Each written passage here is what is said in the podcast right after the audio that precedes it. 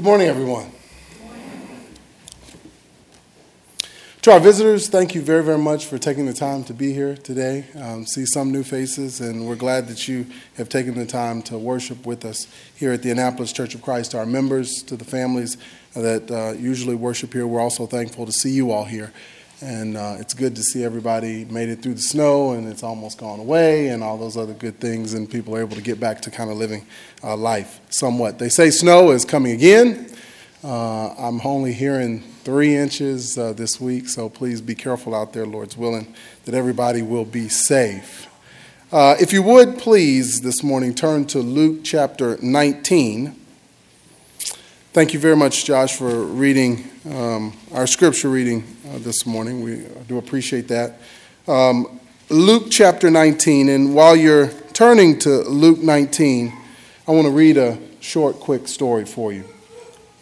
The title of the story is A Woman and a Fork. There was a young woman who had been, who had been diagnosed with terminal, a terminal illness um, and had been given three months to live by her doctor. So, as she was getting her things in order, she contacted her minister and had him come to her house to discuss some certain aspects of her final wishes.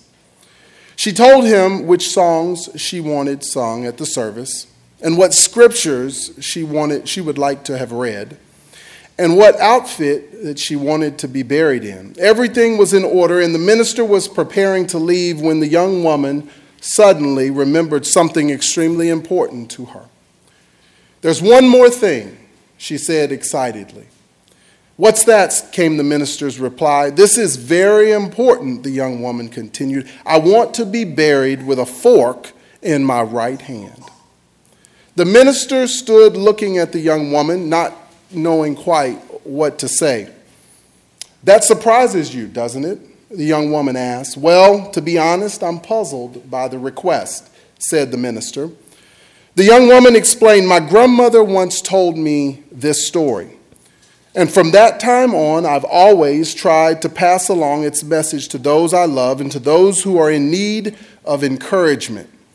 In all my years of attending socials and gatherings, I always remember that when the dishes of the main course were being cleared, someone would inevitably lean over and say, Keep your fork. It was my favorite part because I knew that something better was coming. Something like chocolate cake, something like deep dish apple pie, something good was coming, something wonderful, something with substance. So I just want people to see me there in that casket with a fork in my right hand, and I want them to wonder what's with the fork. Then I want you to tell them, keep your fork, the best is yet to come. The minister's eyes swell, uh, swelled up with tears of joy, and he hugged the young woman as he said goodbye.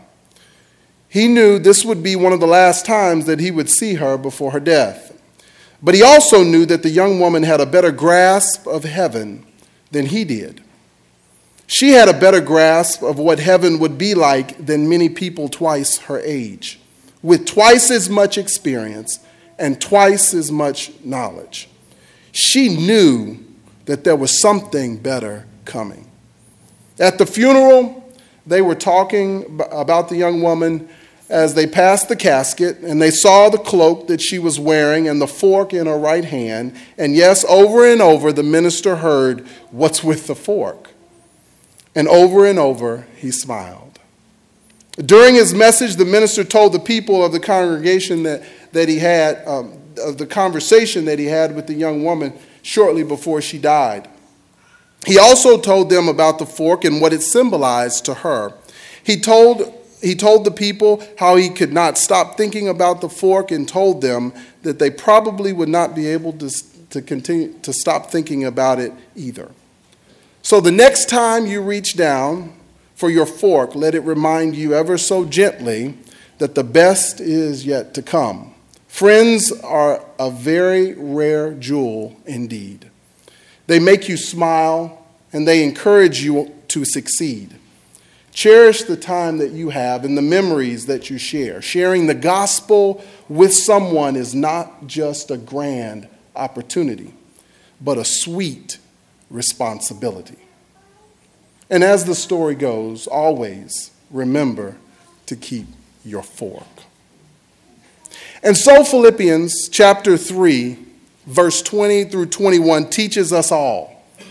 But our citizenship is in heaven, and we eagerly await the Savior from there, the Lord Jesus Christ, who by the power that enables him to bring everything under his control will transform our lowly bodies so that they will be like his glorious body. And so we are, in fact, a blessed people a blessed people here at the Annapolis Church together. But we have so much more to look forward to. We have heaven.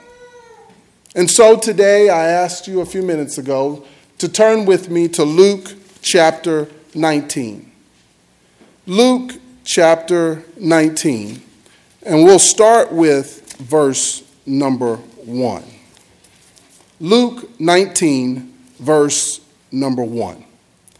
The Bible says Jesus entered Jericho and was passing through. A man was there by the name of Zacchaeus. He was a chief tax collector and was wealthy. He wanted to see who Jesus was, but being a short man, he could not because of the crowd. So he ran ahead and climbed a sycamore fig tree to see him, since Jesus was coming that way. In verse 5, when Jesus reached the spot, he looked up and he said to him, Zacchaeus, come down immediately. I must stay at your house today. So he came down and at once he welcomed him gladly. Verse 7 All the people saw this and they began to mutter, He has gone to be the guest of a sinner. Verse 8 But Zacchaeus stood up and said to the Lord, Look, Lord, here and now I give half of my possessions to the poor. And if I have cheated anybody out of anything, I will pay back four times the amount. In verse 9, Jesus said to him, Today salvation has come to this house because this man, too, is a son of Abraham. For the Son of Man came to seek and to save what was lost. For the next few minutes, I would like to springboard from this book and this chapter on the subject when life has you up a tree and out on a limb. When life has you up a tree and out on a limb. Ladies and gentlemen, it's tax time. It's that time of the year here in the United States when we all have to reconcile with Uncle Sam. When we have to obtain and we have to check our W 2s, when we now have to prove we have health care in 2015, and when we have to render unto Caesar what is Caesar's. For some people, Taxes are no big deal. Some folks file their taxes and go on to watch the Super Bowl without any hiccup. But for others, it's not that easy. Some of us stress this time of the year because it's a big time of the year. But not only are taxes a stressor, Mitch just prayed a few minutes ago about the stressors of life. But over and over, there are many other things that stress us as human beings. There are children. I'm reminded of Brady Harrison, my son. Took four months before he decided that he was going to sleep through the night. And so I think it was about month three, Monique, he, Brady started screaming like normal. I didn't realize that it took four. I was like, as a father, what was really going on? But my wife popped up out of bed as he started to scream, and she said, Now I know why bears eat their young.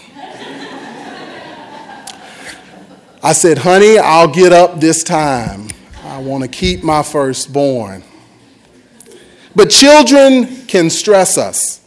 Food, lack of food can stress us. Clothing, health, school, work, deadlines, medicine, and the list goes on and on. And so our text this morning brings us to a point when life has you up a tree and out on a limb, what do you do in your life? Allow me, if you will, before we answer that question, to give you just a little bit of background. Allow me, if you will, to give you and to set the historical context of the times. During the time of Jesus, in the first century Israel, there were publicans and tax collectors who could walk up to a man and tax him for what he was carrying, and much more. These tax collectors were hated and despised because they were usually fellow Jews who worked for Rome. There were many taxes needed for the provinces to administer the Roman Empire. These taxes paid for a good system of roads, law and order, security, religious freedoms, and a certain amount of self government and other benefits. The publican is from the Latin word public, publicanos, and from the Greek word talonos, which mean a tax gatherer. The publican is mentioned quite often throughout the life of Jesus. Since Israel was under Roman rule and part of the province of the Roman Empire, customs duties were farmed out to the chief tax collector, the publican. These chief tax collectors would also farm out their duties to the regular tax collectors. In the eyes of Rome, the provinces were to carry the heavy weight of administering the empire. Judea was in the province of Syria. And every man was to pay 1% of his annual income for income tax. But that was not all. There was also import and export taxes, there were sales taxes, there was property taxes, there was emergency taxes, and on and on. It was actually a Roman official censor who was ultimately responsible to Rome for collecting the revenue of the province, but he sold the rights to extort tax for, to the highest bidder. Some of the time, when the Bible mentions a publican or a tax collector, it is referring to the regular tax collector publicanos rather than the chief tax collector. The, the tax collectors were usually Jewish and therefore they were hated by their own people. When they collected their taxes for Rome, they would turn over the required amount of money. And whatever they could add for, on for themselves is what they kept themselves. They were known to be extortioners of large sums of money because tax collectors were in relationship with Rome, who were Gentiles in the eyes of the Jews and hated for their, uh, their domination they were treated similar to the worst kinds of sinners. They were treated similar to the worst kinds of sinners and prostitutes. But Jesus showed much kindness to the publicans. And he was even mentioned to have had dinner with them, which in Israel was a sign of fellowship. And so Jesus enters Jericho, just passing through as Luke 19 1 tells us. We know some of the characteristics of this character here in Luke 19, Zacchaeus. The Bible teaches us in verse 1, 2, and 3 that Zacchaeus was one, wealthy, that Zacchaeus was two, the chief tax collector, that Zacchaeus, three, that he desired to see Jesus that he was short and that he had the ability to run and the ability to climb. And so, as we align all these characteristics, you can start to see Zacchaeus' problems mount up. You can start to see Zacchaeus' problems add up, which leads us to point number one, and there are only three this morning. Point number one this morning when, pop, when problems mount up, blessings come down. When problems mount up, blessings come down. Zacchaeus knew he had a problem. He was a tax collector. Not only that, he was the chief tax collector. Think of him as the supervisor of tax collectors. He signed the employees' timesheets, you might think in today's society. He made himself wealthy by doing it. Being short didn't help Zacchaeus either.